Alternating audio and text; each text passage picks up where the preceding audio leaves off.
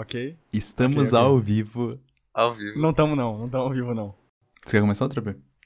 A ordem alfabética é legal. Ah, beleza. Eu não sei como começar, eu nunca fiz isso antes. Começou. Tá, a gente vai começar. Tá, vamos lá. A gente vai começar aqui o primeiro episódio, né? Episódio piloto, praticamente, do nosso podcast em conjunto, o Fundo do Poço. Pô, vamos, vamos, acho que é legal, antes a gente até falar de quem tá no podcast, é, por que, que é Fundo do Poço? O Andinho vai saber falar melhor, fala aí. Por que, que é Fundo do pareceu um Poço? robô falando, não gostei. não Então, parecia que nada, que- não parecia nada de Fundo do Poço, nada, nada de robô. Por que Fundo do Poço? O cara não tem 1% Porque- de emoção na fala. Então, gente, estamos aqui na brincadeira, mas vamos lá. Por que fundo do poço? Porque.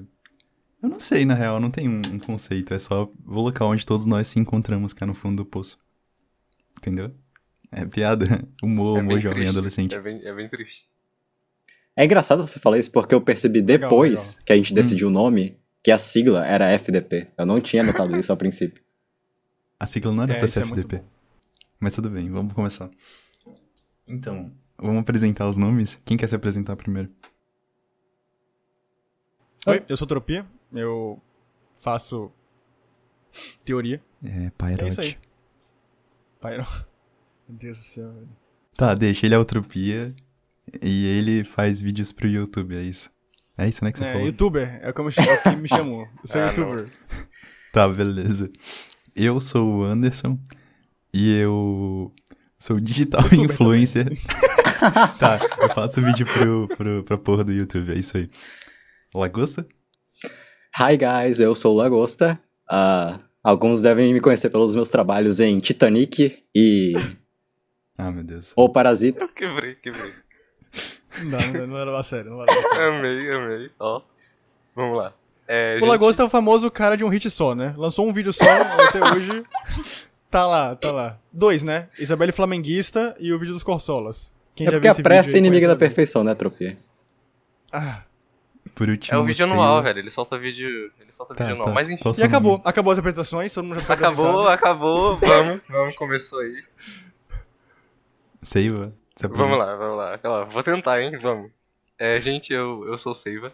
Eu. Tá, beleza, acabou, vamos lá. Vamos lá, é isso, começou aí. Então, ok. Hum, pra começar o podcast vem, eu queria começar com um assunto merda que ninguém tá afim de ouvir, ninguém tá ligando pra isso, mas eu queria falar sobre palavras, não palavras, mas termos populares que perderam o sentido conforme elas foram mal utilizadas.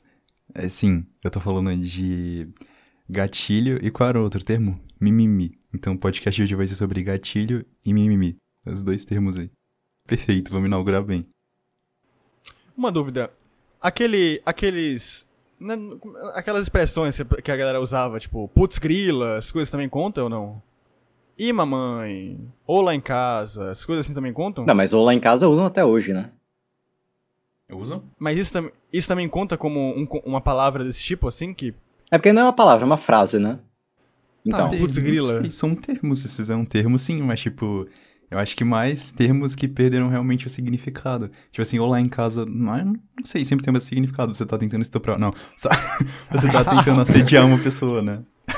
eu acho importante de eu acho importante diferenciar que é uma palavra que o significado dela foi sendo depor, é, foi sabe ficando diferente com o tempo e não é uma palavra que entrou em desuso porque pelo que você tá falando aí pelo que eu tô entendendo você tá pegando palavras que já não são mais usadas tanto assim né mas não é isso é tipo uma palavra que virou outra coisa com o tempo É uma palavra que meio que perdeu o sentido. Seiva, e você, o que, que você acha do tema de hoje?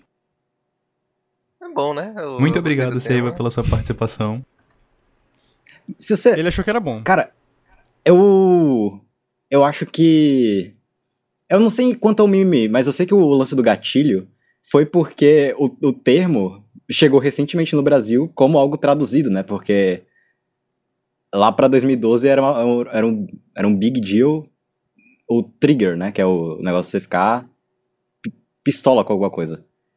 Aí acho que com a vinda da palavra pro Brasil ela mudou. Quanto ao mimimi eu já não sei, mas tem esse processo em relação ao Mas- gatilho, né?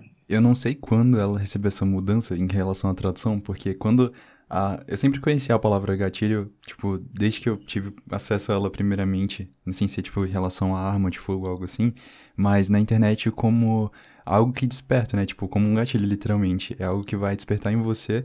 Só que no caso é um, um sentimento ruim, talvez uma ansiedade, um, um ataque, alguma coisa que vai te incomodar. Por isso que as pessoas utilizavam gatilho, por exemplo. Pelo menos as pessoas conheceram, conheceram pelo meme, graças àquela garota. Acho que viralizou mesmo de verdade, que a palavra veio à tona quando aquela garota viralizou no Twitter, em outras redes sociais, com ela pedindo pra menina que postou uma foto com o pai no dia dos pais apagar a foto. Ela foi lá e falou: Você poderia apagar a foto com seu pai, porque essa, essa foto tá me dando gatilho. É porque ela. ela literalmente a palavra ela perdeu sentido, porque antes era utilizado para algo que é sério. Tipo, tem coisas que realmente dão gatilho nas pessoas, que atacam a ansiedade delas, que, sei lá, lembram um trauma ou algo assim. Por exemplo, uma pessoa que passa por uma situação muito complicada. Alguns objetos, falas ou imagens ou qualquer coisa vai ser gatilho para essa pessoa. E normalmente é sempre relacionado com algo pesado.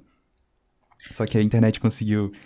Né, banalizar mudar, o assim, termo, é o que você quer é, dizer. né? banalizar, assim, conseguiram banalizar o termo gatilho. Não, mas tipo, o problema é que gatilho, ou, ele na verdade antigamente ele não era tanto usado pra questão do trauma e da questão do ruim, tanto que na, na parte do business, do braining, o gatilho sempre existiu, né? Que é a parte do gatilho mental.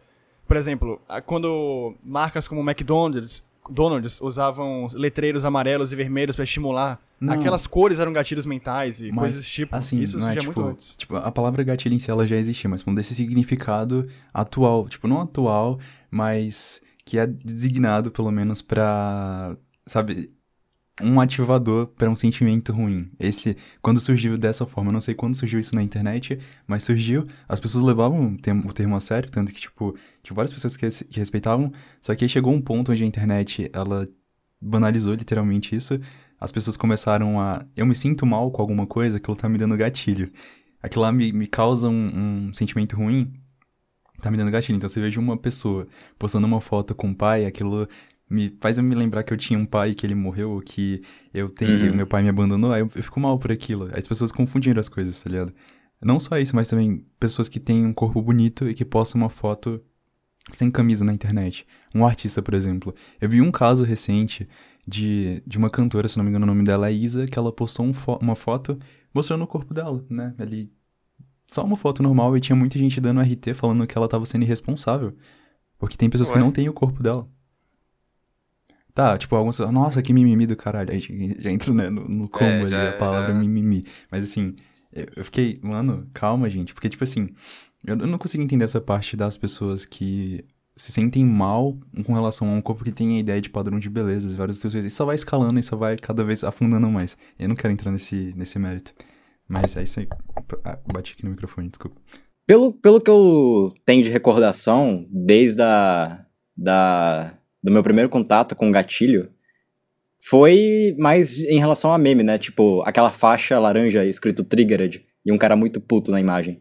Mas eu acho que aquilo ali é uma situação específica. Eu acho que o gatilho, no geral, ele é um é um termo que se refere a um estímulo que evoca a memória de um episódio traumático, né? Como o Anderson falou. Uhum, e que e que acho que isso pode até entrar em relação com contextos de como é aquele aquela síndrome que as pessoas têm depois que elas voltam da guerra, transtorno pós-traumático.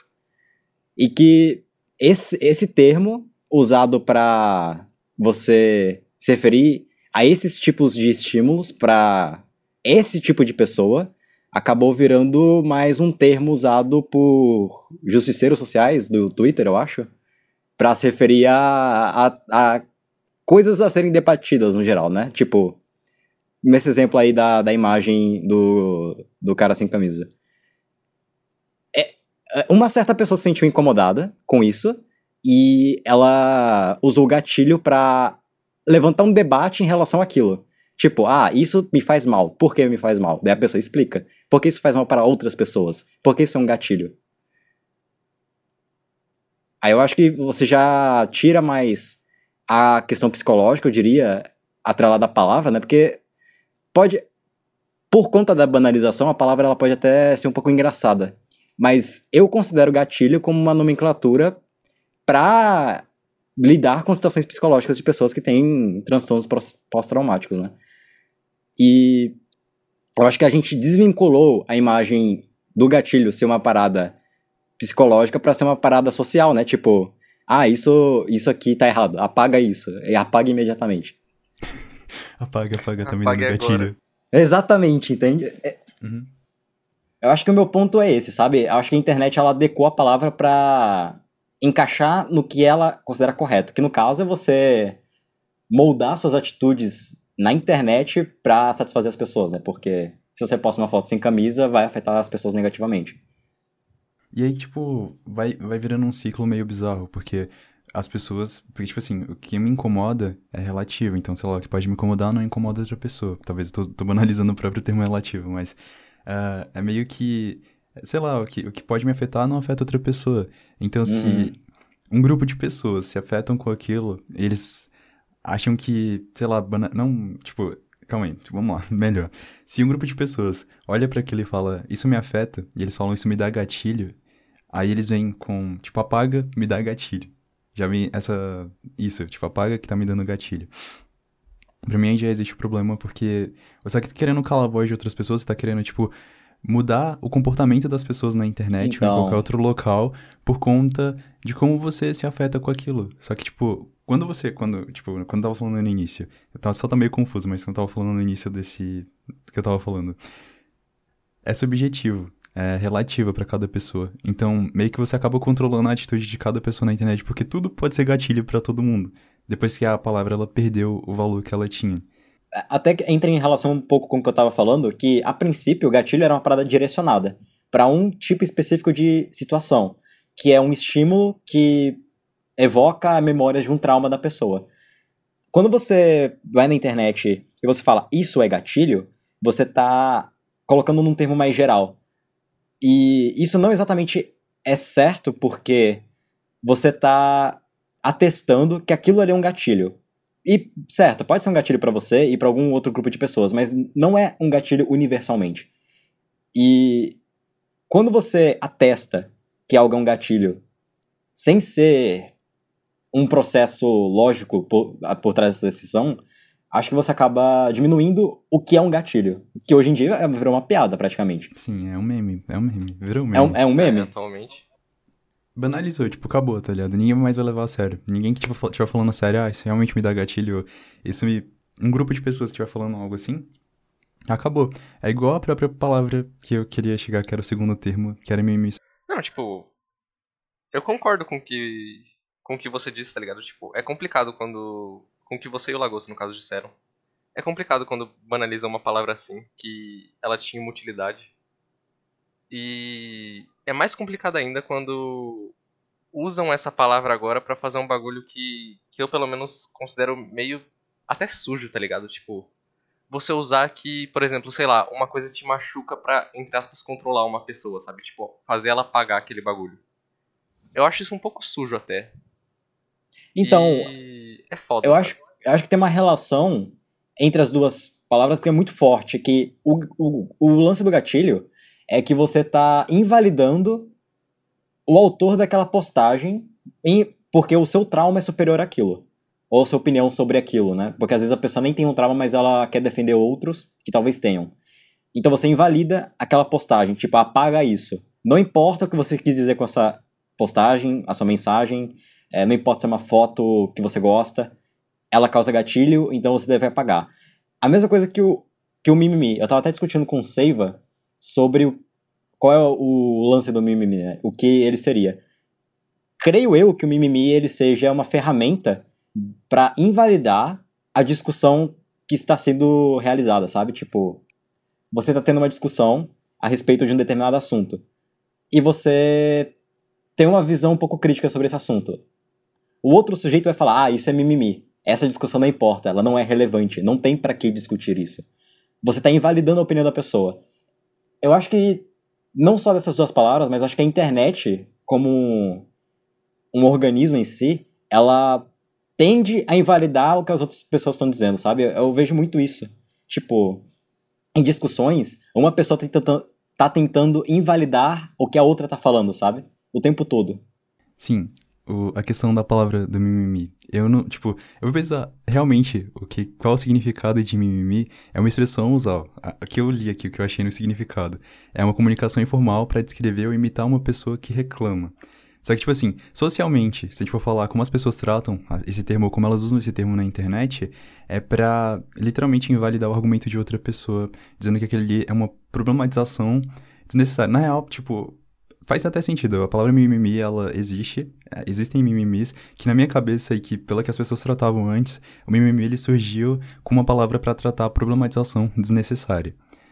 Só que aí o que aconteceu? Essa palavra ela ganhou popularidade e acabaram utilizando, acabam utilizando essa palavra em literalmente tudo. Qualquer discussão que, que um grupo levanta, ou que, sei lá, uma pessoa levanta, as pessoas vão tratar aquilo como mimimi. Pois, tipo assim, ah não, independente daquilo ser uma problematização desnecessária ou necessária, as pessoas vão usar o famoso termo mimimi, por isso que eu acho que ela foi banalizada. Então, assim, Acho que vocês já devem ter visto em algum post ou alguma notícia ou qualquer coisa que tem um local pra aba de comentários e tá falando, sei lá, sobre uma pessoa que. Aquele caso, pegar um caso meio delicado que foi o caso do League of Legends lá que aconteceu recentemente do Hakim e da namorada dele. A namorada dele foi assediada, né? Tocaram na, na, na bunda dela, apertaram e quando ela reclamou disso na internet, quando ela apareceu chorando e no, no vídeo e falando aquilo, o que aconteceu foi que as pessoas na internet, tipo, grupos de Facebook e outros locais também estavam falando que aquilo era mimimi, ela tava se vitimizando. Tipo, é literalmente pra falar que a pessoa, ela tá se vitimizando, que aquilo é uma problematização que não... É só uma problematização, tipo, acho que esse é o problema, porque a palavra, ela tinha uma ideia até que legal, tipo... Sabe, olha só, essas pessoas estão problematizando demais, sabe? Descansa, militante, para, para um minuto e descansa. Só que acaba sendo utilizado para tudo. Eu acho que banaliza a palavra, banaliza o termo, banaliza a existência dele, acaba, sei lá, perdendo todo sentido quando qualquer pessoa tá reclamando sobre qualquer coisa e vem uma pessoa e comenta, isso é mimimi. Porque o mimimi ele deixou de ser, ah, olha só, é uma pessoa que tá problematizando desnecessariamente e virou, essa pessoa, ela é fresca, essa pessoa tá com uma frescura aleatória na internet, ela tá reclamando sobre qualquer coisa. Tipo, você reclamar virou mimimi. É literalmente isso. Eu não sei o que vocês acham sobre mimimi, talvez eu tô falando besteira, não sei. Eu acho que eu acho que seja um fenômeno de escalonamento, sabe? Tipo, você pega o princípio de problematização desnecessária. Afinal, existe problematização desnecessária? Porque a problematização, ela. A palavra problematização já é, entre aspas, uma semântica que carrega o significado de mimimi. Porque problematizar significa criar problemas. E. Ou encontrar problemas em algo. É, Você ou encontrar disso. problemas. O, o, o, meu ponto é que você usar mimimi e problematização em discussões é você dizer que não tem para que discutir aquilo. Eu já parto da ideia de que toda discussão é válida. Mesmo que seja uma discussão, entre aspas, idiota, você, se a pessoa tá levando aquela discussão, é porque ela refletiu sobre aquilo, ela chegou numa conclusão sobre aquilo, e ela tá levantando um debate sobre aquilo. E hum. você participa desse debate para ou convencer ela de que não é daquele jeito, ou ser convencido por ela de que aquilo ali é válido sim. Então você acha que não existe problematização desnecessária? Nenhuma problematização é desnecessária? Eu acho, eu acho redundante, porque problematização já é criar problemas ou encontrar problemas, né? E... Se é redundante, calma aí. Então toda problematização é desnecessária? Calma aí. Me, me dá um norte, me guia. É porque você tá falando duas vezes que algo é desnecessário, sabe? Tipo, a, da minha visão, a palavra problematização, ela já traz a ideia de algo desnecessário. Então você tá repetindo duas vezes que aquilo não é necessário. E aí entra na ideia de invalidez. Que uma pessoa tá tendo uma discussão, aí você fala, ah, isso é problematização. A, eu não, eu não. Eu genuinamente acredito que para uma pessoa levantar uma discussão, ela passou hum. minimamente por um processo lógico para chegar ali. Mesmo que seja um, um, processo lógico muito simples, ela passou por um. E ao menos eu, eu gosto de tentar entender como foi esse processo, sabe? Para ver como ela chegou naquela conclusão. Terraplanista, por exemplo. Como que o cara chegou na conclusão de que a Terra é plana, sabe? Você vê as argumentações do cara e logicamente não vai fazer sentido para você, porque você tem conhecimento suficiente para saber que o que ele tá falando é incorreto. Mas ele não tem, entende? Então, Mas aí, aí é que tá, Lagosta. Porque assim, tipo, a gente tá. Você tá pegando. Você tá se baseando no significado puro da palavra, tipo, de insignificância. Mas quando a gente tá na internet, as palavras elas ganham pesos diferentes e densidades Sim. diferentes. Então, assim, problematizar na internet é algo diferente de você gerar uma discussão desnecessária. Você sabe disso, né? Ou eu tô enlouquecendo. Ou você não, não, não, faz, forma. faz sentido.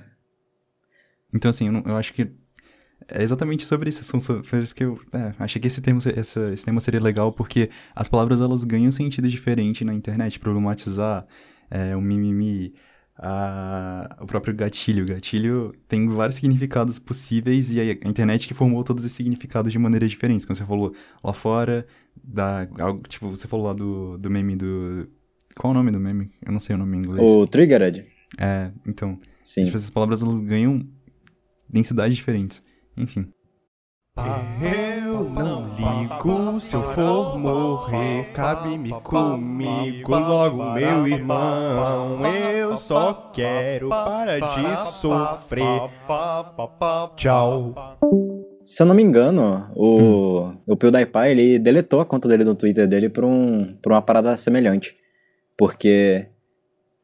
Eu não lembro exatamente quando, mas teve uma época que estava tendo muito meme em relação a J.K. Rowling criando sexualidades e gêneros para os personagens que não exatamente faziam parte do grupo LGBT previamente. Tipo, no cânone dos livros, né? Ela declarou depois, Uhum. e isso gerou controvérsia, criou meme, e o PewDiePie acabou comentando, porque, né, ele sempre tá fazendo vídeo sobre meme, etc. E a galera do Twitter, nossa, veio, sabe, um monte de abutre em cima pra discutir isso, né? Já levar pra uma outra abordagem, aquela discussão que a gente teve antes de invalidez, né? Tipo, ah, o PewDiePie não, não pode falar disso porque ele não tem credibilidade pra falar disso, né? É homem branco, hétero, loiro. Tipo, eu lembro dessa discussão sobre o que é canon e o que não é canon em Harry Potter. Porque, assim, se eu não me engano, a obra, quando ela, ela é feita, ela já existe e ela separa a obra do artista. Tipo, o que o artista adiciona depois à obra, não necessariamente vale ou, ou válido ou não, tá ligado? Tipo, às vezes Uhum. o que a própria comunidade cria, seja uma fanfic, sejam histórias adicionais daquilo, às vezes é mais válido pra história do que o que o próprio autor falou. Porque não tem significância nenhuma depois que a obra já tá pronta, você atribui características ou informações. a- depois que a, a obra já terminou, tipo, sei lá, a gente tá tratando do Harry Potter lá no passado, na época que ele ganhou, recebeu a carta e tal. Aí você vai lá e dá uma sexualidade pra tia do Harry. Aquilo ali, você não pode fazer isso. Não é porque, tipo, ah, sabe, a sexualidade não é Uhum. muito. Não, não é isso. É só porque a história ela já tá pronta, ela já tá completa. Tipo, o autor ele Então, não pode mexer na própria obra. É, o- Eu acho isso muito louco, velho. O PewDiePie ele fez, né, um vídeo inteiro explicando por que ele apagou o Twitter dele. E nesse vídeo ele fala que o Twitter ele é como se fosse uma fossa de opiniões. É um monte de gente se debatendo pra atestar a própria opinião, né? Tanto Uhum. que toda grande controvérsia do Twitter é relacionada a isso. A- aquela parada do Abaporu foi puramente isso, apesar de ser manipulado, né? O cara só queria estourar no Twitter. Mas aquela discussão, tipo, ele já sabia. Quando ele fez aquilo, ele já sabia, porque já tinha dado certo outras vezes, sabe? Então, Então, tipo mas assim, é que tá. Ele, mas ele gerou uma discussão que é boa. Eu até postei isso depois, que ele gerou uma discussão que foi saudável. Porque ao mesmo tempo que ele levanta e dá a opinião dele e mostra o quanto outras pessoas. Ele é legal, porque enquanto ele vem com uma opinião que várias pessoas concordam, você percebe um problema. Um problema estrutural, não só na educação brasileira, mas um problema também de como as pessoas tratam opinião. Tipo, a minha opinião tá acima do que algo é de verdade, sabe? E- Então, Hum. esse é exatamente esse o ponto, sabe? Não é a questão não é a discussão que ele levantou. A questão é que ele sabia que pra estourar no Twitter, ele teria que fazer uma controvérsia entre aspas Uhum. em relação à opinião própria. A mesma coisa com o Marco, que criticou o design de Eizouken. O, o cara ganhou muito mais relevância por ter uma opinião, entre aspas, Bosta. né, errada. E meio, meio que isso se alinha com o que o PewDiePie falou, que o Twitter é uma fossa de opiniões, e que também se alinha com a nossa discussão aqui, né, porque a internet em si, ela usa muito, muito do da questão de invalidez, porque tudo na internet é em torno de opinião. Você querer atestar o seu gosto e reafirmar que o seu gosto é superior e é o correto, e outra pessoa vai querer invalidar o seu gosto porque o dela que é o correto, não o seu. E aí as pessoas vão buscar munição para poder suportar essas acusações, né, de invalidez. Aí essas munições são esses termos, né, gatilho e mimimi. Eu acho que assim, é porque a internet é o local que você pode colocar sua opinião como pública, só que a partir do momento que você coloca sua opinião, outra pessoa tá público ali, ela pode vir e questionar a sua opinião. Sim. Só que isso mostra o quanto a internet ela não é um ambiente saudável, porque as pessoas não sabem respeitar opiniões. E assim, quando eu posto alguma coisa no Twitter, eu vou lá e posto que gatinhos são fofos. Aí vem uma pessoa que não considera gatinhos fofos, ela considera cachorro, cachorrinhos mais fofos do que gatinhos. O que eu levantei inicialmente não foi discussão se cachorros são mais fofos que gatos. Eu levantei a, só a minha opinião de que eu acho Uhum. gatinhos fofos. Aí aquilo meio que perde, quando isso começa a ser retweetado, ah, eu acho cachorros mais fofos. E várias pessoas, é, isso aí, pisou em cima dele, jantou cedo. Nossa, eu tenho uma raiva de quem responde com jantou cedo. e provavelmente eu já devo ter respondido isso, tipo, ironicamente em algum momento. Mas isso acontece e as pessoas tiram, tiram tweets de descontexto a, todo- momento no, no Twitter. Eu acho isso muito chato, velho. Cara, eu pensei em outro termo aqui. Tá bom que esse termo ele não teve significados diferentes com o tempo, Hum. mas ele é a encarnação da invalidez de opinião. Ok, boomer. Você, caraca, você não consegue pensar em uma frase em que você use o ok boomer sem ser pra você invalidar a opinião do cara, tá ligado?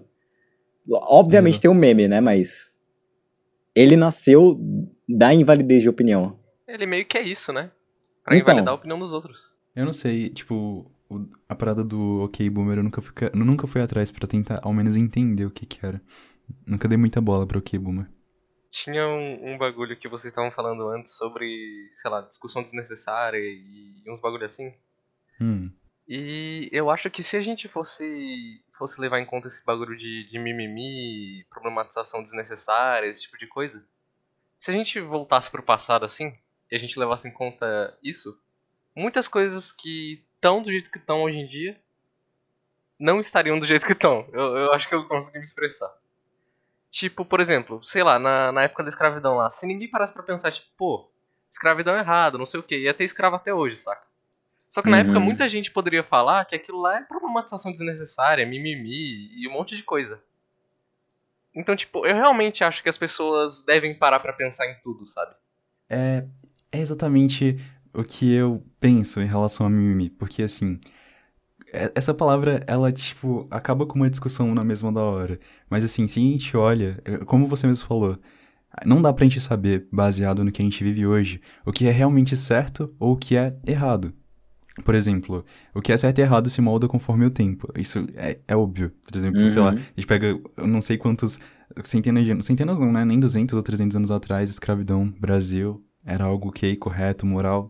Então, tipo assim, o que é, eu não quero entrar nessa parte filosófica, mas o que é certo e errado parece que se molda conforme a sociedade a qual ela se encontra, ou conforme, sei lá, tipo, algumas palavras, eu vi isso num vídeo do Felipe Neto, ele falando sobre por que ele ia parar de xingar nos vídeos dele, mas como ele não podia parar de xingar totalmente, porque a palavra desgraça, em alguns locais do Brasil, é, tem um peso diferente, sabe? Então, tipo assim, ele fala muita desgraça nos vídeos dele, e aquilo em, algum, em alguns locais, se você chama alguém de desgraça, ou você fala isso, as pessoas olham com uma cara, tipo, ok, isso é errado. Então, baseado da região onde você tá, isso muda. Então, assim, se a gente olha em relação ao tempo, se, se muda de região pra região, conforme o tempo, isso também muda, o que é certo e o que é errado. Então, assim, eu já, eu já fico meio mal com isso, em relação a só em, tipo, a gente mudar de local e já algo, tipo, se- que é Uhum. certo se tornar errado, algo que é, que é errado se tornar certo, que eu acho que a nossa sociedade a gente não tá naquele ponto, a gente pode falar, ah, não, nenhuma discussão é necessária, a gente já tá bom do jeito que tá. Tem muita gente que trata assim hoje, tipo, a gente chegou no ápice da sociedade, a gente tá no local correto, nada daqui pra frente é, é justo, nada, a gente não precisa mais de progresso, tem gente que é anti-progressismo, né? É anti-discussões, é anti... Eu não vou falar sobre conservadorismo, porque conservadorismo político tem outro sentido, né, do, que, do que eu tô querendo falar aqui, mas tem pessoas que querem conservar ideias. Então, tipo assim, a gente não aceita opiniões diferentes, a gente não aceita pessoas fazendo é, questionamentos, a gente não aceita questionamentos, a gente não aceita mudanças. Porque isso é Hum. progresso e isso não é legal. Eu não tô falando de- do conservadorismo político, não me entendam errado. Mas sem pessoas que são anti-ideias. Isso a gente vê muito na internet. Quando você chega e fala, pensei em tal coisa, tal coisa aqui na sociedade tá errado, olha só. Eu acho que as pessoas estão agindo muito errado quando elas estão comendo esse tipo de alimento, quando elas estão tomando esse tipo de atitude na sociedade. Vem a pessoa e fala, isso é mimimi. Aí tá o problema. Porque, realmente, discussões são necessárias. E se você anula. É porque assim. Digamos que a gente toma uma atitude hoje que ela é considerada correta. Tipo, digamos que andar na rua é considerado certo hoje. Só que a gente descobre que andar na rua no futuro, daqui a 30 anos as pessoas descobrem que andar na rua não é algo legal. É só um exemplo maluco, mas quando uma pessoa chegar e falar para as pessoas de hoje que andar na rua é, é errado, essas pessoas falam que essa pessoa tá ficando louca, essa pessoa é, um- é uma maluca, essa pessoa é um progressista louco, essa pessoa tá de mimimi. É exatamente o que acontece. Então eu vejo isso com o passado também. Se a gente volta lá no passado, gente chega numa sociedade onde as pessoas eram escravistas, e você fala pra elas, olha só, pessoal, Escravidão Isso não aqui é tá legal. errado. isso aqui não é legal, vocês estão escravizando seres humanos. Vocês estão usando de argumentos zoados pra poder, sei lá, re- repercutir não, pra poder per- perpassar essa, essa visão aí pra frente. Isso aí tá, tá, não tá ok. Você chega lá na sociedade que as pessoas consideram isso certo, elas falam que isso tá louco. E se, se a palavra mimimi existisse, provavelmente eles iam falar, isso é mimimi, olha essas pessoas de mimimi Uhum. aí. Então, é, é para mim, por isso que eu tenho uma raiva muito grande da palavra mimimi. Pra mim é um termo que perdeu. Foi completamente. Qualquer sentido que ele pudesse ter, ele se perdeu no meio dessa bagunça toda. Porque se chega uma pessoa hoje e ela levanta uma discussão que parece saudável, que parece que vai gerar algum fruto, alguma, vai ser algo benéfico pras pessoas. Uhum. Aí chega outra. Isso é mimimi. É por, por isso que tem, a- eu tenho essa Aí anula, assim, palavra. entendo. Sim, anula. Acabou, acabou a discussão a partir, da- a partir de agora. E como é que a gente tem mudança? Como é que a gente melhora as coisas? Eu não consigo ver que a gente tá numa sociedade estável, que a gente. que as nossas atitudes são completamente saudáveis e que a gente não precisa mudar nada. Eu não sei, eu não sei apontar hoje o que tá em volta da gente que não é, que não é ok. Mas pode vir uma pessoa amanhã, pode ser uma feminista, pode ser um conservador, pode ser qualquer coisa. Essa pessoa pode apontar um erro muito grande na sociedade hoje. E no futuro a gente mudar isso, tá ligado? Daí vai chegar. Aí vai chegar alguém e vai falar. Ah, isso aí é mimimi. É. É, eu vou chegar, isso é mimimi, cara, tá louco? Pegar aqui, por exemplo, um youtuber que chegou, cortou o cabelo, e outro falou que isso foi errado. Não deveria. Mimimi ou não. Cortar o cabelo é errado, velho. Cortar Eu o cabelo acho é que. Eu acho que isso daí eu. Eu não acho que é mimimi, não, eu concordo. É errado. Tá. O que Hum. a gente conseguiu concluir com tudo isso que vocês falaram é que cada vez que o tempo passa, um termo sempre vai surgir novo, e cada vez que o tempo passa e esse termo for saturando, seja mimimi, seja gatilho, seja até mesmo o termo da militância, né? Tá militando muito, porque militância começou aqui nas redes sociais, na internet, como algo positivo, algo como lutar pelos direitos que a gente tem. né? Começou com o feminismo, aquela luta de precisamos ser mais fortes, e hoje em dia todo mundo que fala militância, você já consegue pensar. Você não consegue pensar em alguém lutando por algo bom. Você consegue pensar em uma pessoa chata falando, uma, sei lá, uma Radfem falando. Ai meu Deus, não consigo, você é muito machista. É, é ridículo, você não consegue pensar algo legal vindo disso. E aí você pega e percebe que o tempo, por mais que ele enalteça a maioria desses termos e façam eles se moldarem com o que eles são atualmente, ele também quebra tudo. O tempo fode tudo. Tanto que eu acho que sempre vai, vai ter essa síndrome do- de, dos termos em que sempre vai vir um termo novo, ou até nem novo, vai vir um termo normal, ele vai bombar pra alguma pessoa, algum influenciador, algum post, ele vai ser bombado, e daqui a pouco ele vai cair no esquecimento como um, um termo idiota. Cara. Assim como o boomer vai cair no esquecimento. assim Teve como um que, termo. graças a Deus, não durou. Que era o pipipi popopó. Era a mesma coisa. Sim, isso aí que o Trevor falou faz muito sentido, Ah, o, o ponto, o ponto que a culpa nunca foi da palavra, né? É sempre as pessoas que São sempre as distorcem. pessoas. É. É exatamente distorcer, distorcer os termos. Você pegar um termo, ele talvez tenha um significado legal, ele tenha uma ideia legal, as pessoas utilizarem ele pra algo bom, e aí ele se perder. Eu acho que é mais pela questão da desinformação também, não é nem pela ignorância das pessoas, mas a forma com que aquele termo ele vai repercutir e quem vai repercutir esse termo, porque tem coisas... Mano, é um famoso telefone sem fio. É um telefone sem O fio. Twitter é um telefone hum, sem fio. Sim. Você fala um termo uma vez, ele começa com sentido no início, e daqui a uns três meses, o que, que o termo se tornou? Banal. Então, é, isso encaixa até no, no cara lá que criticou o design, entre aspas, de Eizouken. O ponto ali não é nem o design, não é a caracterização do personagem. É o traço que ele achou feio. E ele não consegue achar a palavra certa pra se adequar ao que ele quer criticar. Aí ele usa uma palavra e a galera vai com vai junto, né, na onda e vai gerando essa desinformação, né? E como a maioria do pessoal que tá no Twitter, infelizmente, não sabe ler, não sabe interpretar uma mensagem, ele vê um RT de um cara falando: Olha que filha da puta, ou sei lá, nossa, é, olha o que ele falou aqui, não dá todo o contexto. Aí você acha que o cara tá atacando. O cara tá falando isso. Nesse caso foi bem babaca da parte dele porque ele não conseguiu, mas tem muitos casos. Teve- Tantos casos que o cara não ataca. você Teve dois, teve dois, teve dois casos, por exemplo. Teve o que ele falou merda, que ele realmente falou bosta, que, tipo, ele tava botando a opinião dele ali acima das outras pessoas, e, sabe, ele tava, eu não sei, tava sendo bem babaca. E teve a segunda, que foi quando pegaram um- uma parte do vídeo dele, que ele fala dos estúdios Ghibli. Você chegou a ver essa, que ele fala dos estúdios Ghibli, Vi, E- vi. e essa parte, tipo, ele só falou que ele não, o design não agrada a ele. Cada um tem seu gosto, né? Tipo assim, tem pessoas que se agradam mais com coisas planas, coisas retas, com terras planas. Mas assim, mas assim, tipo, quando o, o do Estúdio Ghibli viralizou, tinha muita gente xingando o cara, tipo, a gente começa a entrar em outro patamar que é o quê?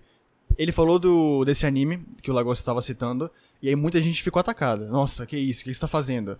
Aí foram procurar. Temos que o quê? Cancelar esse cara. E aí vem aquela. Aí vem o quê? O telefone sem fio voltou com aquela. E agora com outro tema, não é mais. des- Ele pega a desinformação, tira do termo desses termos aí que a gente tava falando, a gente pega a desinformação e vai pra o quê? Pra exposeds, a gente vai pra cancelamento.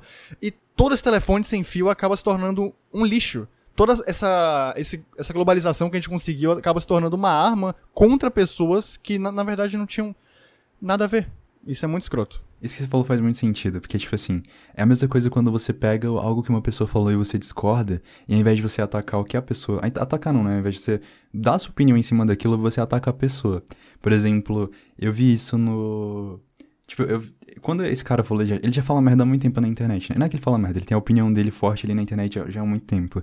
Eu lembro que uma vez o Quadro em Branco fez um vídeo que era quase uma resposta, mas sem citar nome, sem nada. Tipo, ele só foi. Tipo, olha só, a minha ideia é diferente da, daquela pessoa que falou que esse anime é muito lixo. Lembra do anime sobre rotoscopia?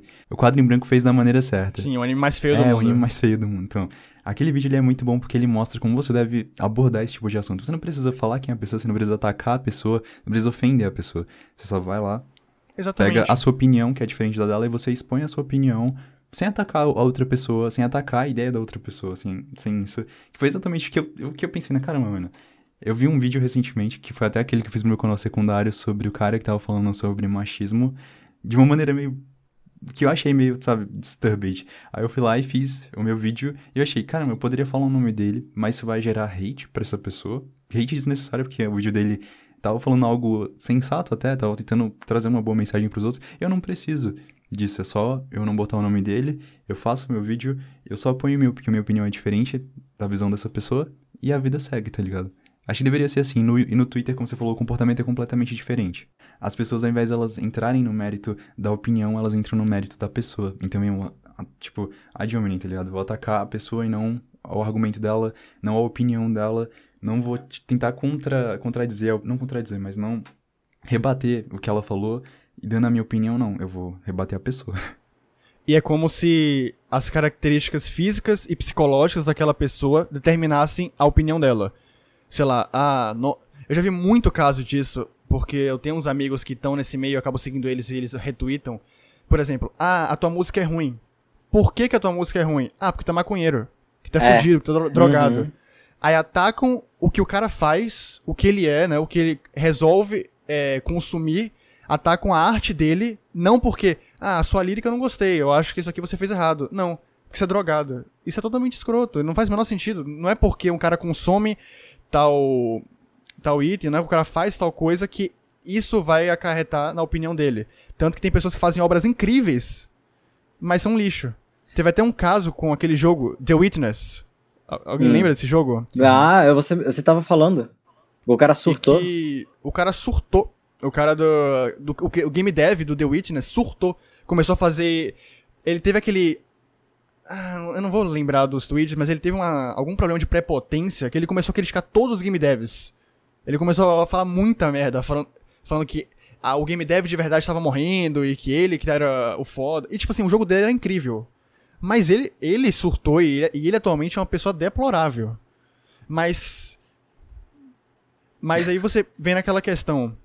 vale a pena você cancelar uma pessoa pela opinião que ela expõe? E vale a pena você cancelar a opinião que ela expõe pela pessoa? Nenhum dos dois é correto. Porque nenhum dos dois faz sentido. Você, tem, você pode cancelar a opinião de uma pessoa com base na sua opinião ou com. e numa discussão saudável. É isso. Um, um caso mais conhecido é o do Kevin Spacey, né? Que é um ator premiado, já ganhou Oscar, Globo de Ouro, Cannes. Aham. Mas quando descobriram que o cara tinha tendências a ser pedófilo, acabou a vida do cara. Não que eu discorde. Eu acho que. Sim. Acho que da indústria ter uma pessoa com um índice de pedofilia alto, né? Trabalhando com outras pessoas é. Sabe? Criminoso. Eu entendo. Teve um. Teve um escândalo bem pequenininho aqui no Brasil, que eu, isso foi muito. Eu, até achei muito engraçado porque eu vi isso acontecendo de perto da banda de rock Scalene, que o vocalista da banda Scalene teve um problema que acho que ele traiu a namorada dele, esposa, sei lá. Hum. E aí isso foi à tona, ela fez uma expose e tal dele. E muitos fãs pararam de escutar.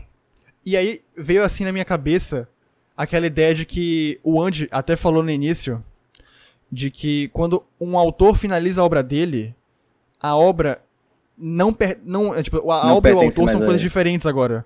Então, sei lá, mano, se, se o Kevin Spacey é pedófilo de verdade, você realmente tem que parar de assistir os filmes dele, ou odiar os filmes dele porque ele é pedófilo? Vendo aquela ideia reversa. Não, porque a obra que ele fez não, é, não representa quem ele é hoje em dia. Eu acredito que principalmente nesse caso, porque o Kevin Spacey é um ator. Então quem você vê na tela nunca é o Kevin Spacey, é sempre o personagem que, tá que ele tá interpretando. Tem muitas discussões sobre, sobre isso na internet, de você saber separar a obra e o artista. Que o artista não representa a obra e a obra não representa em si o artista. Talvez um inspire o outro, ou um faz parte do outro, mas não necessariamente um é o outro. Então, isso acontece toda vez que um artista. Tipo, quando começou a rolar aquelas polêmicas depois do documentário da Netflix sobre o Michael Jackson, essas, tipo, nossa, aquilo começou a borbulhar na internet, e as pessoas falando, não consigo mais escutar o Michael Jackson depois do que eu fiquei sabendo sobre ele. E tinha outras pessoas que estavam falando, eu, hum, será que eu tô errado? Será que eu tô louco? Eu tô fazendo alguma coisa de errado por eu continuar escutando Michael Jackson depois de tudo que eu ouvi sobre ele? Então tem pessoas que conseguem separar a obra do artista, tem pessoas que não conseguem. Mas também depende do artista, porque tem artista que é a sua própria obra. Que é o que eu tava ouvindo em um podcast recente do Selbit com o Cauê Moura, se eu não me engano, era do Selbit com o Mauro Nakada, uma conversa deles.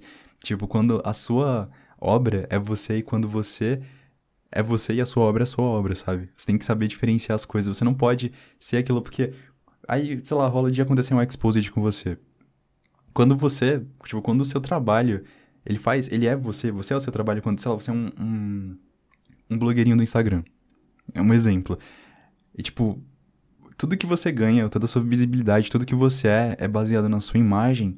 A partir do momento do primeiro ataque que a sua imagem sofrer, ou tipo, acontecer algo seu vir à tona, público, que não era pra vir, acabou pra você. Porque a sua imagem é só aquilo, tá ligado? Então, tipo, você vai muito do artista que não soube separar muito bem o que, que ele é, quem ele é e o que é a obra dele. Então, tipo, tem. Você pode pegar o blogueirinho do Instagram, você pode pegar o youtuber que faz obras únicas que, sabe, só a voz dele tá sendo usada ali e é a obra completamente original, única. Ele faz coisas legais no YouTube. Isso me lembra o público no geral que consome mídia. Que eu, eu vejo muito que as pessoas não conseguem definir um- uma linha que separa o eu gosto do isso é bom. Automaticamente, se você não gostou, aquilo é ruim. E se você gostou, aquilo é bom. Meio que a pessoa ela afoga o senso crítico dela e segue só no, no parâmetro do achômetro, sabe? Eu acho isso legal, eu acho isso aqui bom, então as pessoas também têm que achar isso bom. E acho que até tem relação com essa questão do- de não conseguir separar o artista da obra, porque você cria esse espectro de que o artista é a obra. Então, se você vê, se você vê um filme, gosta desse filme, e outra pessoa não gosta daquele filme, você pensa, hum, essa pessoa não presta, essa pessoa tem shit taste. E aí você já começa a menosprezar a pessoa e já começa a invalidar a pessoa. Só porque ela não gostou de um filme X. Realmente, isso lembra. Cara, isso é muito legal, porque lembra quando uma pessoa tava na Globo, um artista da Globo, tava fazendo um vilão na novela. Aí acontecia dela tá andando na rua e ela ser atacada pelas pessoas na rua, sabe? Ela tá ela ser reconhecida na rua e as pessoas começarem a xingar ela, porque ela tava interpretando um artista na televisão. E a única associação que as pessoas tinham com a imagem dela é que era quem ela tava apresentando ali na TV. Uhum. Então tem algumas pessoas que não conseguem literalmente separar, olha, isso aqui é uma novela, isso aqui não é nem tipo, ah, isso é vida real ou não, mas elas acreditam que aquele, aquele é o caráter da pessoa. Isso aconteceu muito com a Larissa Manoela quando ela teve que fazer algumas escrotidões com o Cirilo lá no carrossel. Não sei se vocês chegaram a assistir, mas ela teve. Tem algumas cenas bem bizarras de carrossel que ela tem que agir de maneira bem prepotente com o Cirilo. E ela ficava, ela falou, ela já falou que ficava muito triste quando ela tinha que fazer essas cenas, porque ela tava meio que maltratando e não era algo que ela gostava, ela tava interpretando, né? E as pessoas não conseguiram separar, tipo, a Larissa Manoela até hoje tem muita gente que acha que ela é escrota só pelo personagem que ela fez de Maria Joaquina no Carrossel. Isso é, Pois isso é é. muito, muito bizarro, velho. Se muito as pessoas, mesmo. se as pessoas não conseguem separar é, opinião de caráter, não conseguem separar artista de obra, as pessoas vão conseguir separar a, a palavra do uso dela, né? Sabe, o significado. Uhum. Acho que, acho que, nossa, é, é um fluxo tão grande de desinformação que eu não consigo ver uma forma de, sabe, criar uma contramedida a isso. Eu acho que não importa o que eu faça ou o que outras pessoas façam, nunca vai ter uma forma de impedir o cancelamento ou o, a invalidação de opinião e coisas desse gênero, sabe? Eu acho que sempre, sempre, sempre vai ter esse uso de palavras para sustentar o que você está querendo dizer. Mesmo que o que você queira dizer não seja exatamente. Como que eu posso dizer? Aceitável socialmente. Você ser um pouco babaca, sabe? Nesse Aham. processo. Tipo, vamos lá. Hum. Eu tô com uma. meio que uma dúvida aqui. Hum. Por exemplo, vamos imaginar que, sei lá, um, um game dev faz um jogo atacando assim, explicitamente, pessoas que moram no sul do Brasil, por exemplo. Ele faz um jogo atacando o sulista. Sim, Beleza. conheço o Seiva Roxa, né? O jogo, o jogo ataca explicitamente essas pessoas. Só que Certo. o artista fala que ele não, não tem esse ponto de vista, ele não concorda com isso. Mas o jogo ataca mesmo. Vocês acham que o artista que fez aquilo deve ser atacado ou não? Ele, ele é a obra ou ele não é a obra? O ponto é que, tipo, quando, sei lá, querendo ou não, se você ataca um- uma região, é xenofobia, né, e tal. Mas, assim, digamos, tipo, tirando esse contexto, sabe, xenofobia ou não, digamos que não é xenofobia atacar sulista. Isso é muito bizarro. Mas digamos que não é xenofobia. Tipo, é a obra, não é o artista. Mas será que o artista, ele compactua com aquela visão? Se você vai. Nesse, nessa questão, se você for criticar, você tem que criticar a mensagem da obra. E qual é a mensagem da obra? Atacar a sulista. Você não critica o autor, porque até que se prove o contrário, o autor não compactua com a mensagem do jogo. De repente foi só uma mensagem que quis transparecer naquele contexto apenas, entende? eu tenho a, sei lá, a pensar um pouco diferente na questão de que você. Se vamos supor que seja um jogo independente, não tô falando uma, puta empresa tipo EA Sports, tô falando. Vamos supor que cheiro um game dev indie ali fazendo o jogo dele. Se ele não queria falar sobre isso, ele não ia falar. Se for um contexto, vamos supor, é, Revolução Brasileira, sabe nada, acaba nada, ele teve que representar guerras entre locais, tudo bem, é um contexto que já existe e ele só se apropriou desse contexto pra fazer um joguinho, a história dele, uma arte lá. Mas se ele inventou uma história do zero, e a história que ele inventou tem xenofobia, tem racismo, tem preconceito, eu acho difícil você é, não conseguir botar na cabeça de que a obra é um pouco dele. É a mesma coisa Isso, quando você faz uma piada muito, muito pesada e, e aí essa desculpa é, não, gente, é só uma piada. Não é Então, assim. isso- era eu concordo, dizer. eu concordo muito com isso.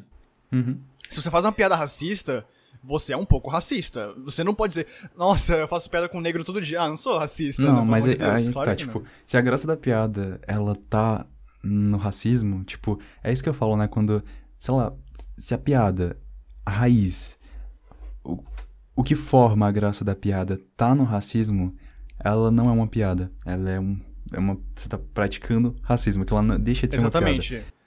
isso é mascarado como uma piada, mascarado como algo menor. Mas é uma Então, na minha opinião, eu acho que se o cara usa arte pra difundir ódio, não sei se aquilo ali. É a mesma coisa da piada. Não é piada, não é arte. Acho que já. Só, é, só é uma. Então. Ele só tá tentando odiar minorias ou odiar pessoas de graça, assim. Acho que. Um... Então, sim, eu acho que nesse caso o autor tem esse papel aí. Isso entra muito numa. numa. numa linha de pensamento que eu defendo muito. Que é a relação de que a arte, ela não é inerte. A arte é algo ativo. Ela ativamente quer transparecer algo ao público, às pessoas que estão consumindo. A arte, ela também não é algo que, puf, surgiu.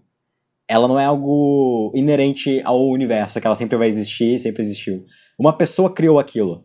E a pessoa que criou aquilo é um ser humano que vive nesse planeta, em algum continente, em algum país, em algum, em algum círculo social. E a junção desses fragmentos que compõem o ser humano fizeram ele julgar necessário criar aquela arte.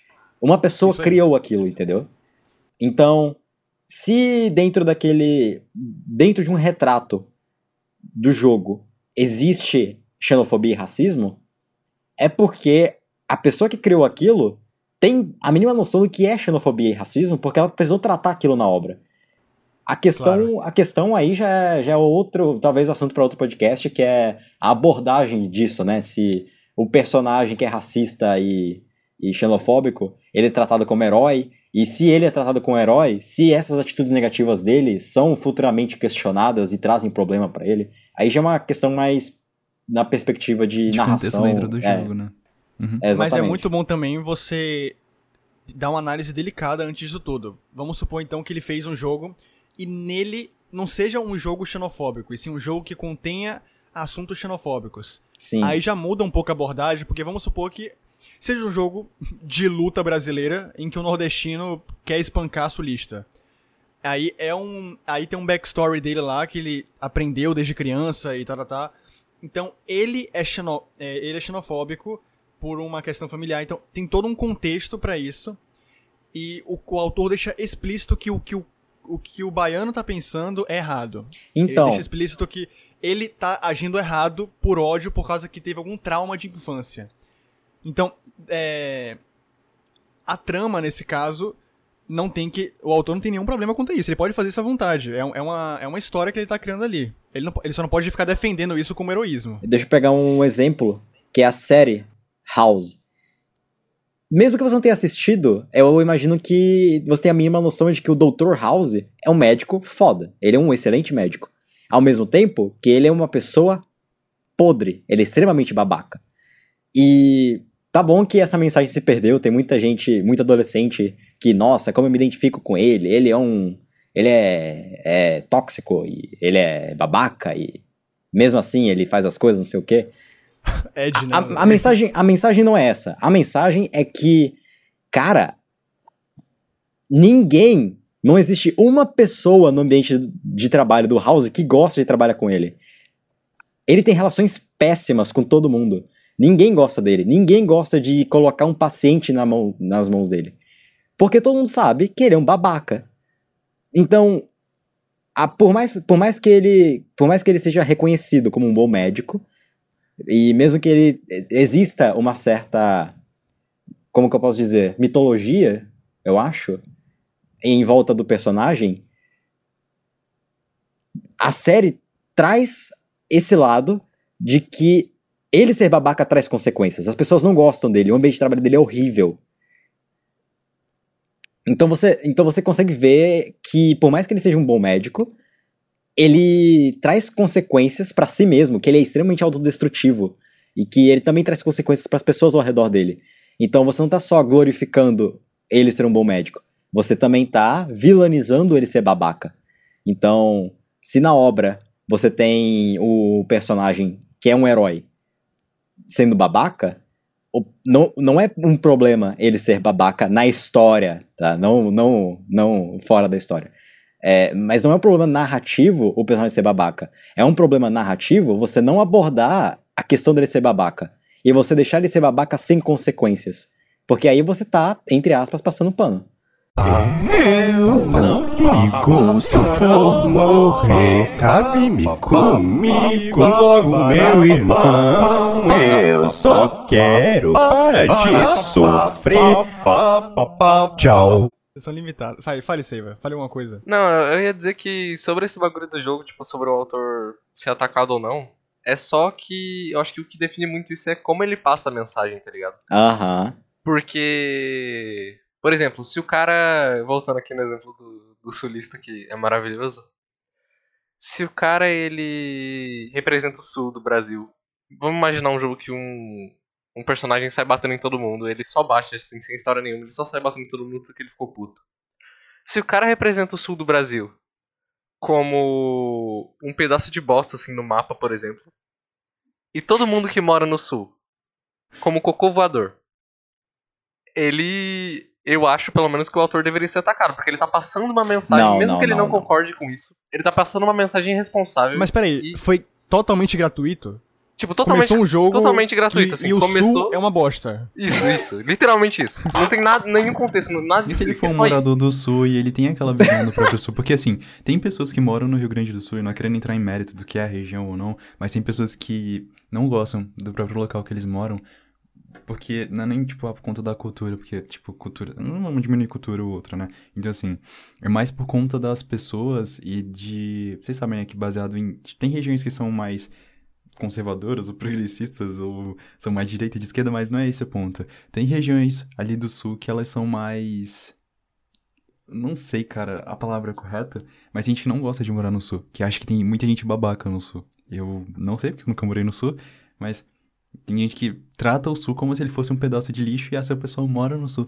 Acho isso muito engraçado. Se for, e se for um próprio, tipo assim, se for um próprio morador do sul fazendo um jogo onde ele representa o sul como um cocô e as pessoas como nuvem Olha, de cocô, que sei lá que tava falando. Se, f- se for novamente gratuito, eu acho que você ser incluso não lhe dá permissão nenhuma de você ser. É, Claro, se não, sim, sobre. sim. É a mesma coisa de uma pessoa que, pra, sei lá, uma pessoa que é ne- negra e ela pratica racismo. É, totalmente ridículo. Tipo, é exatamente o que estava acontecendo nas eleições de 2018. Eram pessoas. Quando surgiram aqueles vídeos antigos lá do Bolsonaro falando um monte de loucura sobre homossexuais, aí tinham muitas pessoas ressuscitando vídeos de homossexuais e travestis é, defendendo as falas do Bolsonaro. Eu não sei se vocês lembram, mas, tipo, defendendo falas daquele, tipo, ah, bater no, no filho gay, etc. E não é só porque, tipo, tem um homossexual falando que ele representa todos, ou que ele representa exatamente a visão de todas as pessoas que estão dentro daquele grupo, ou de pessoas que fazem parte daquilo. Então, assim, uma pessoa que ela é. Então, exatamente, uma pessoa que ela é do sul, ela não fala por todas as outras só porque ela mora lá. Uma pessoa que é E- negra, ela não fala por todas as outras pessoas negras. Isso vale também até contra, tipo, militância, não é porque uma pessoa, ela faz parte da militância ali de um grupo que ela fala para aquele grupo total, tá ligado? Que ela representa aquele grupo inteiro. Acho isso muito legal. Aí vocês lançaram um ponto bom. É, e sobre, sobre você atacar o autor por causa da mensagem que ele traz na obra, eu não. Eu não. Não exatamente mensagem, compactuo sabe? com isso. Ataque Porque, então, exatamente, você, você não critica a pessoa, você critica a obra. E o autor. eu- Eu não acho que eu posso falar por todos os autores, mas creio eu que o autor, quando ele cria uma obra, ele tá criando para um público. Mesmo que esse público seja ele mesmo. Mas ele tá criando para um público. Se o público criticou a obra, ele vai, de- querendo ou não, ser atingido pelas críticas no pessoal. Porque a obra, né, Claro. nasceu dele. Então, se o, se o cara, ele tem uma mensagem xenofóbica no, no jogo dele, você critica o jogo, ele vai ver a crítica do jogo e ele vai absorver aquilo. Lógico que o cara pode ser o criador do Mineirinho e mandar todo mundo se fuder também, mas a, a ideia, o, o mundo ideal, por assim dizer, você não ataca a pessoa, né? Você ataca a mensagem do jogo e, idealmente também, o autor vai receber essa crítica e procurar melhorar, né? Porque, vamos lá, o autor ele pode mudar, ele pode se tornar uma pessoa diferente. Então, você atacar a pessoa não faz sentido, porque não é a existência dele o problema. O problema é o raciocínio, a opinião. Então, se você discute a obra, A obra é a síntese da opinião, nesse caso. Então você tá, você tá discutindo a opinião, não a pessoa. Você levanta outra, outra tese contra o, a, a tese daquela pessoa. Você levanta uma antitese contra a tese daquela pessoa e não uma antitese contra a pessoa em si, né? É isso que tu É. dizer. O que eu quis dizer, na real, foi que todo mundo que faz uma obra e que, sei lá, publica um jogo, por exemplo, tem certa responsabilidade com a mensagem que, que essas pessoas passam. Não, isso, isso é lógico. Sim, responsabilidade, óbvio. Só que se uma pessoa faz, por exemplo, um, um jogo em que ser negro é colocado como uma coisa ruim. Explicitamente ruim, sabe? Tipo, se aplicando até no exemplo que eu dei de, sei lá, ser, ser colocado como um pedaço de bosta voador, por exemplo. É um crime. né? É. Ela. Ela tá sendo irresponsável. E eu não acho que, tipo, ela deve, deve ser criticada, por exemplo, sendo xingada, tá ligado? Tipo, uma pessoa ofendendo ela. Não, acho mas, que as pessoas ó. devem falar, ah, você foi irresponsável fazendo isso. Não precisa imaginar, porque isso aconteceu no, no South Park, o Fracture Butthole, eu acho. Na hora de escolher a dificuldade do jogo, você escolhe a tonalidade de pele. E se você escolhe um personagem negro, o, o jogo é difícil.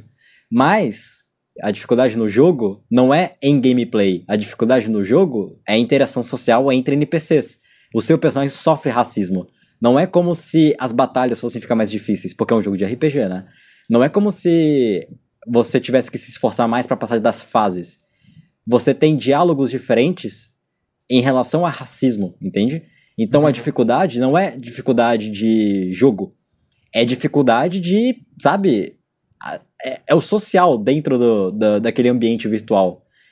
É uma, é como o Anderson falou, é uma crítica, é uma sátira ao que acontece na sociedade real. Então, você pode, dentro do jogo, você pode até encarar isso como piada. E eu acho que a Mas- gente cutucou um vespeiro, tá ligado? É. Acho que a gente cutucou muito o vespeiro até agora, porque a gente falou muita, muita coisa que deixa muita gente com raiva, tá ligado? Agora eu tô com medo do que eu posso falar. Não, não precisa ficar com medo, pô. Ué, nossas opiniões.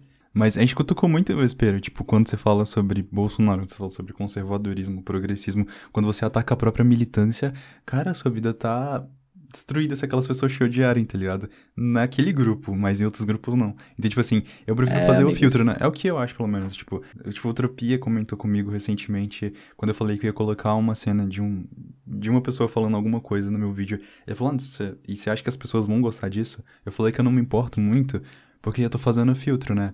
Eu não preciso de uma pessoa que ela não consegue respeitar a minha opinião sendo diferente da dela. Tipo, se eu tenho um seguidor que vai deixar de me seguir porque a minha opinião difere da dele, eu não preciso dessa pessoa me seguindo, tá ligado? Então, não- em conclusão, todo mundo aqui vai tomar um exposed no final do podcast. Exato, isso. exato. Vocês têm considerações finais? Eu acho que já, tipo, uma hora e dez de, de gravação. Nossa, nem parece uma hora e dez, velho. É, passou, passou bem rápido. Adorei as duas falas do Save em todo o podcast. Foi... Ah, é que é complicado quando você incrível. aí, né, é cortado. Mas só o assim, primeiro episódio, né? É muito bom, muito bom. Eu achei que o. Seiva, ele foi incisivo. Uhum. Ele. Ele esfaqueou pouco, mas quando esfaqueou, matava. Então eu achei que legal isso. Não, é, o foda do, da última coisa que eu falei é que, tipo, é muito difícil de você colocar em exemplos. Mas o que eu quis dizer mesmo foi só que se um autor faz uma, uma obra e ele é responsável fazendo essa obra, tipo, a obra. é Goblin Slayer. responsável, É, eu acho que ele deve ser criticado por ter sido irresponsável, sabe? Eu ainda acho que Hum. ataque é diferente de crítica, né? Eu acho É, que você tá com certeza. crítica, sem ataque nenhum, assim. É, é, Você critica- tipo. Você, Isso. com fundamentos, tentar entender o porquê daquilo, em vez de só chegar e falar, manas, cancelem ele, entendeu? É, eu acho que atacar, tipo, opiniões, ideais, esse tipo de coisa, também, é até né? saudável. Mas não. É, é atacar saudável atacar, né, Seiva? É saudável. Não, não, não, não. Mas não a pessoa em si. É você atacar as criticar. opiniões dela, por exemplo. Atacar opiniões. Isso, é criticar, atacar pronto, opiniões, não criticar. pessoas. Sem argumento ad hominem, é isso, né? Pronto. Pronto, é Bom. isso, galera. Não nos cancelem, por favor. É isso. Você ia falar algo? Eu ia falar alguma coisa sobre. Eu pretendo sim fazer um vídeo sobre isso no futuro. Com certeza bem mais resumido, com as opiniões mais concentradas. E achei muito legal, cara. Foi uma experiência boa. Eu espero que os Então- próximos podcasts sejam melhores que esse, mas isso foi muito legal de fazer. Ah, e Caralho, do pra nada. quem estiver ouvindo, né, mandem as suas opiniões próprias nessas discussões e perguntas para futuros podcasts, né? E É. respeitem opiniões das outras pessoas nos comentários. Se alguém for comentar, né? Eu acho que, tipo, das 70 pessoas que estão inscritas no canal, tenho certeza que 20 pessoas irão ver isso daqui. Então, respeitem as prováveis duas pessoas que vão comentar aí embaixo, ok? É isso. Salve pra minha mãe, que tá escutando, com E certeza. Eu Oi, acho que seria pai. interessante, eu não sei se vocês concordam, todo final de episódio. Aqui foi bem. Eu pretendo, eu pretendo anotar tudo depois, mas. Todo final de episódio, pra os nossos amiguinhos que têm ansiedade e transtorno de ansiedade, que não conseguem, né? ah, Entender o que tá, tá acontecendo, a gente pode tentar dar uma recapitulação. Recapitular tudo que a gente falou nesse episódio. Não é, bem específico, mas todos os temas que a gente conseguiu abordar. Sim. Acho que seria bacana, por exemplo, a gente começou. Vamos tentar dar uma passada bem rápida, vai. A gente começou tentando falar do mimimi e do gatilho, que são duas palavras que tinham significados muito antes da, de virarem meme, e quando viraram meme, elas foram totalmente desgastadas e hoje se tornaram meme. É, banalizadas, se tornaram meme, que elas se tornaram justamente pelo problema da opinião mimimi, exacerbada. mimimi nem tanto. Mimimi é mal, mais pelo uso de invalidação de opinião de outra pessoa. Mais que o gatilho ainda, né? Tipo, chega lá, tipo, a pessoa fala, eu acho que tratar mulheres dentro do ônibus com violência não é legal. Mimimi, vagabunda! é isso que acontece, Leandro. Desculpa. Aí de- depois disso a gente foi pra uma, uma questão do pró da não agora das palavras e sim do local que hosteia essas palavras quando o Bag começou a falar do PewDiePie. E a gente começou a falar do telefone sem fio, que é o Twitter, né? Que é o posto de opiniões, em que lá você tanto pode ter opiniões boas, mas elas podem estar totalmente enterradas com um bocado de bosta e né, a vontade de expor e cancelar o outro. Que foi o terceiro assunto que a gente falou, que foi o cancelamento. Que a gente falou de. de autores que são muito bons, que fazem coisas boas, mas problemas que eles, que eles acabaram levando na vida foram totalmente cancelados. E aí a gente foi pro quarto tema, que foi a obra e o autor. E a gente teve toda essa discussão de que uma obra não necessariamente representa um autor e um autor não necessari- necessariamente representa sua obra. Ambos são inspirações, ambos podem fazer parte, só que eles não são a, mesma, a mesma coisa. E a gente agora tentou dar uma, uma recapitulada na, quando a gente voltou aqui falando dos autores. Bem bacana. E aí, isso foi em- é, bem resumidinho o nosso podcast de hoje. Quatro a cinco assuntos. Foi o primeiro. Vai melhorar com o tempo. Eu acho que Uhum. É o piloto, né? é o piloto, Eu acho sempre que, é bem bagunçado. além de. Acho que a- o melhor mesmo são as opiniões de vocês aí, que vocês vão dar. Falar o que, que a gente precisa. Se, se você acha que a gente tá precisando focar em, em um tema só, se a gente pode ficar divagando assim vários temas. Acho que qual- qualquer crítica é legal, mas Sim. tenta absorver o que você escutou nesse podcast. Critica certo. Não, não só É, xinga é fala, "Ah, que merda. pensar antes. Pô, Eu quero saber por que, que você achou uma merda. Não sejam seiva, né? Não sejam savers. Sei lá, se tu quiser xingar a gente, xinga. Mas embaixo escreve por que tu xingou, tá ligado? Fala assim, ah, bando de filho da puta. Aí você escreve, ah, porque eu não gostei da voz. Sei lá, qualquer coisa assim. Foda uma crítica. Eu tenho certeza que as pessoas que vão chegar no final e vão xingar, elas pararam na primeira. Escutaram, ah, tô gostando do que eles estão falando aí. Deu o primeiro ponto que ela não gostou, filho da puta. Xingou. Daí sai do saiu, podcast. Saiu. ansou, Já era, saiu, acabou. foi embora. Acabou. Tchau. Aí foi no Twitter. Galera, eu gosto de podcasts, mas tem um específico que não me apeteceu. Não, Acabou, não desceu assim. aqui. Foi Caraca, a pessoa vai a pessoa vai estar servindo de ao mesmo tempo propaganda quanto de Exemplo, né? de exemplo do que a gente tá criticando, olha. Exatamente. É. perfeito. É. Eu não sei, eu ia falar pra gente recomendar alguma, alguma obra ou algo assim, como todo podcast legal faz, mas. O que a gente vai recomendar sobre isso, tá ligado? Acho que o primeiro episódio a gente não, não vai recomendar nada. Beleza, a gente vai, a gente vai se preparar. A gente vai se preparar melhor. Os próximos podcasts vão ser bem legais. É, eu prometo. Eu queria recomendar só Pronto. o canal do Lagosta, é isso aí, gente. Ah, fofo, né? Obrigado. É. Ah, o canal de todo mundo vai estar aí na, na descrição. É isso. Tchau. Tchau. Tchau. Opa.